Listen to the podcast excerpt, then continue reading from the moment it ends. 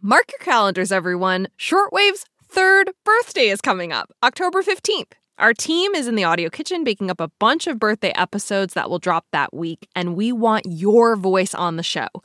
Whether you've been with us since day one or the gravity well of our show has sucked you in anew. Here's what I'd love use a voice recording app on your phone, any recording device really, and make a short memo. Say your name, where you're located, a one sentence birthday wish, and this exact sentence You're listening to Shortwave from NPR. Email it to us at shortwave at npr.org. Thanks so much. Love you. Bye. You're listening to Shortwave from NPR. When you think of your bladder, what do you imagine? A blob in your belly? Just another organ competing for your attention? Friends, your beautiful bladder is so much more than a storage room for pee. Think about how often it speaks to you multiple times a day from the moment we are born until we die. That's Dr. Indira Mysorekar, a urinary bladder expert. And she beseeches us to behold the bladder for what it is a powerful, dynamic balloon. So you know you, it has the the dome, which is the upper part, the rounded part, and then as, as you know, a balloon tapers into a little cone that opens out into the outside. And that's pretty much how your bladder looks like uh, when it's full of urine. And when it is not full, what does it look like? It looks like a parachute that's collapsed on the ground after you've arrived safely on the ground. And if you think about it, this highly specialized organ deserves way more respect. For starters, it has to be watertight. So our kidneys are filtering our blood and uh, keeping all the good stuff. And then all the waste products are sent down into the bladder where they're collected and stored as urine. And our bladders are made of smooth muscle. So, unlike skeletal muscles, think biceps, glutes, calf muscles, bladders are stretchy.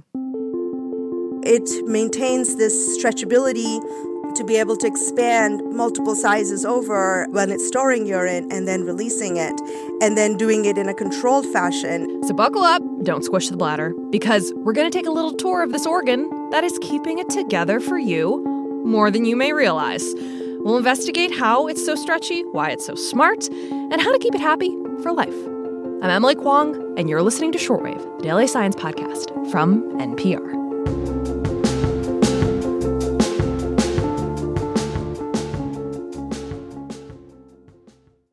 So, Dr. Mysorekar, the bladder is this amazing organ. It keeps all of these waste products from leaking out into our bodies. And it's doing this like dance of stretch, contract, stretch, contract all day. Related to this stretching, I came across a term called mechanotransduction. What is that? Just simply put, mechanotransduction is feeling a stretch, feeling a pressure, right? Huh. And so the bladder senses that it's being stretched. That's how information is sent back to the brain, or the brain sends signals back to the bladder, like, okay, you can keep stretching even a little bit more, or now you have to stop, or now you have to go. So mechanotransduction it means our ability to sense our fullness. And the muscles that allow us to do that? Say more about that. So, the bladder has uh, only smooth muscle. It has basically three layers of smooth muscle cells. There's two layers uh, on the outskirts of long muscle cells. And then in the mm-hmm. center are little uh, circular bundles. And mm. then together or rather in tandem, they work to allow us to stretch when the bladder is filling and, and then contract when the bladder is voiding. It's called the detrusor muscle. And, and once again, hmm. um, with age and with childbirth, um, uh, the, the uh, activity of the detrusor can be affected. Is there an example of like a cell in the bladder that you find particularly cool whose life and legacy you're interested in? Oh gosh, yes, yes. Uh, uh, the, the, my, one of my favorite set of cells uh, in the in the bladder are the urothelial cells or urothelial umbrella cells. Part urothelial reason, cells. Yes, urothelium. Okay. So right. the epithelium is basically the lining of the bladder. And these are uh, barrier cells of the bladder. So they are critical for normal bladder function because they essentially block transfer of any waste products from the urine back into the bloodstream. And the second thing they're also uh, critical for uh, bladder function is the stretching. And these umbrella cells, they um, They are one of the largest cells in the human body. So the reason they're big is because then these clamshell like things come up to the surface and open, and then the bladder can stretch. So they sense when everything is stretched to the max, and that's how you know you're full and you have to go.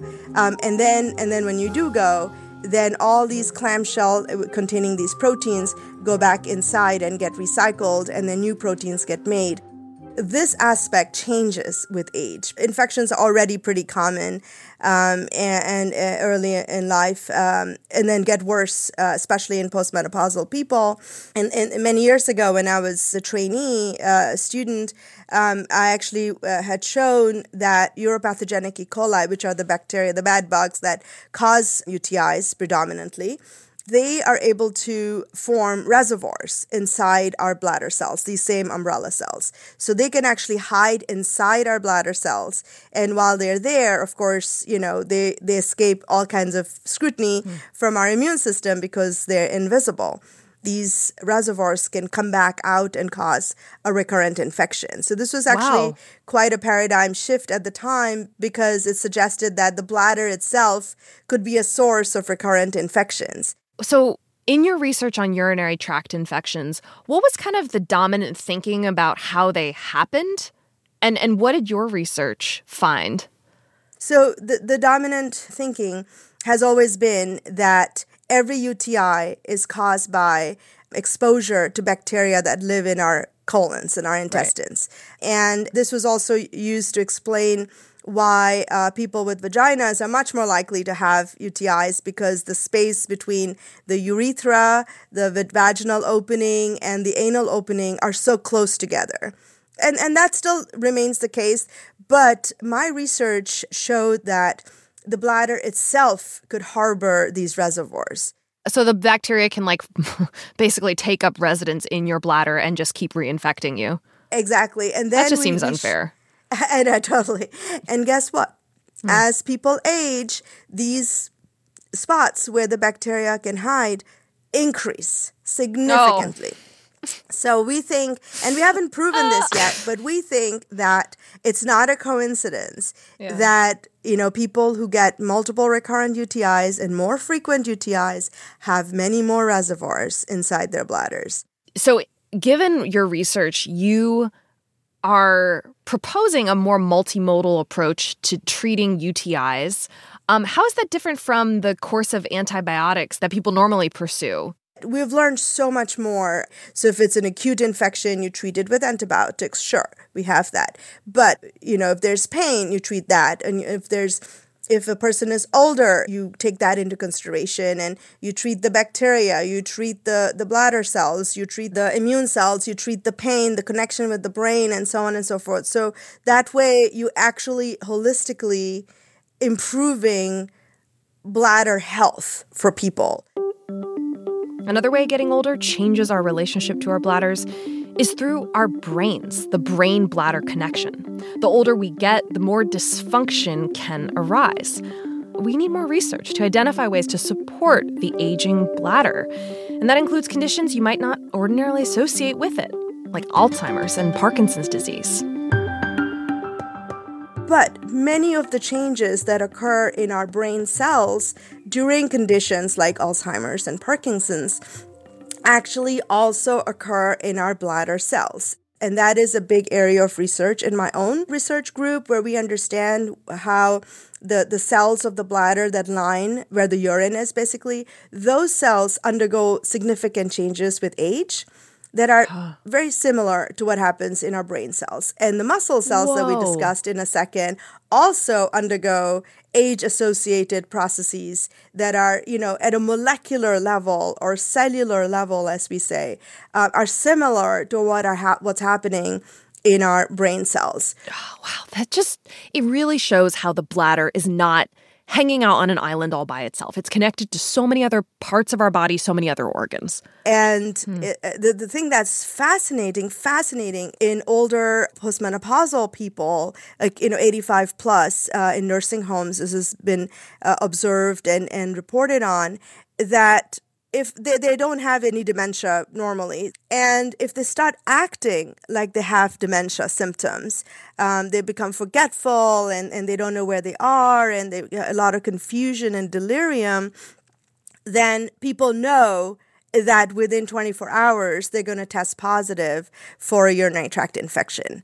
And and that connection is so interesting like how how are those two related? Uh, i think that's that's a huge question in the field uh, to be able to really understand and dissect the brain bladder connection mm-hmm.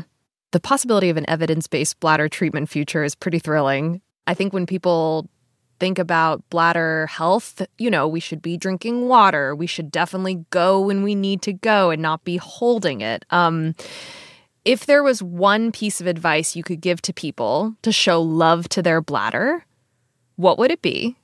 And what do you want people to know about the bladder and why they should show it love at all? sure. If we can't go or go all the time or leak, uh, it, it has uh, pretty devastating consequences for our lives, even if it's not deadly uh, like cancer. We don't die from this, but you know, decades of pain and discomfort is pretty awful and uh, very poor quality of life. So, so yes, definitely keep yourself hydrated.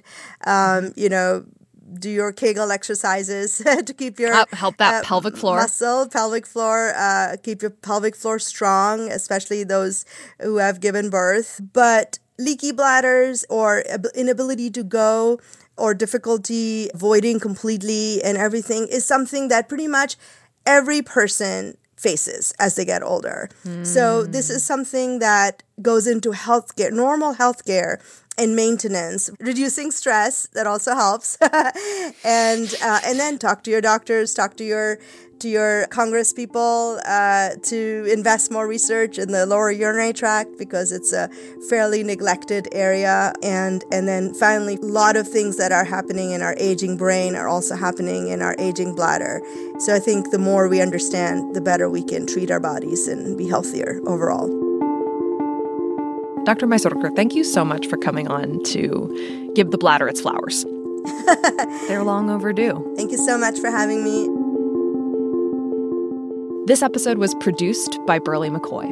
It was edited by Gabriel Spitzer and fact checked by Britt Hanson. The audio engineer was Josh Newell.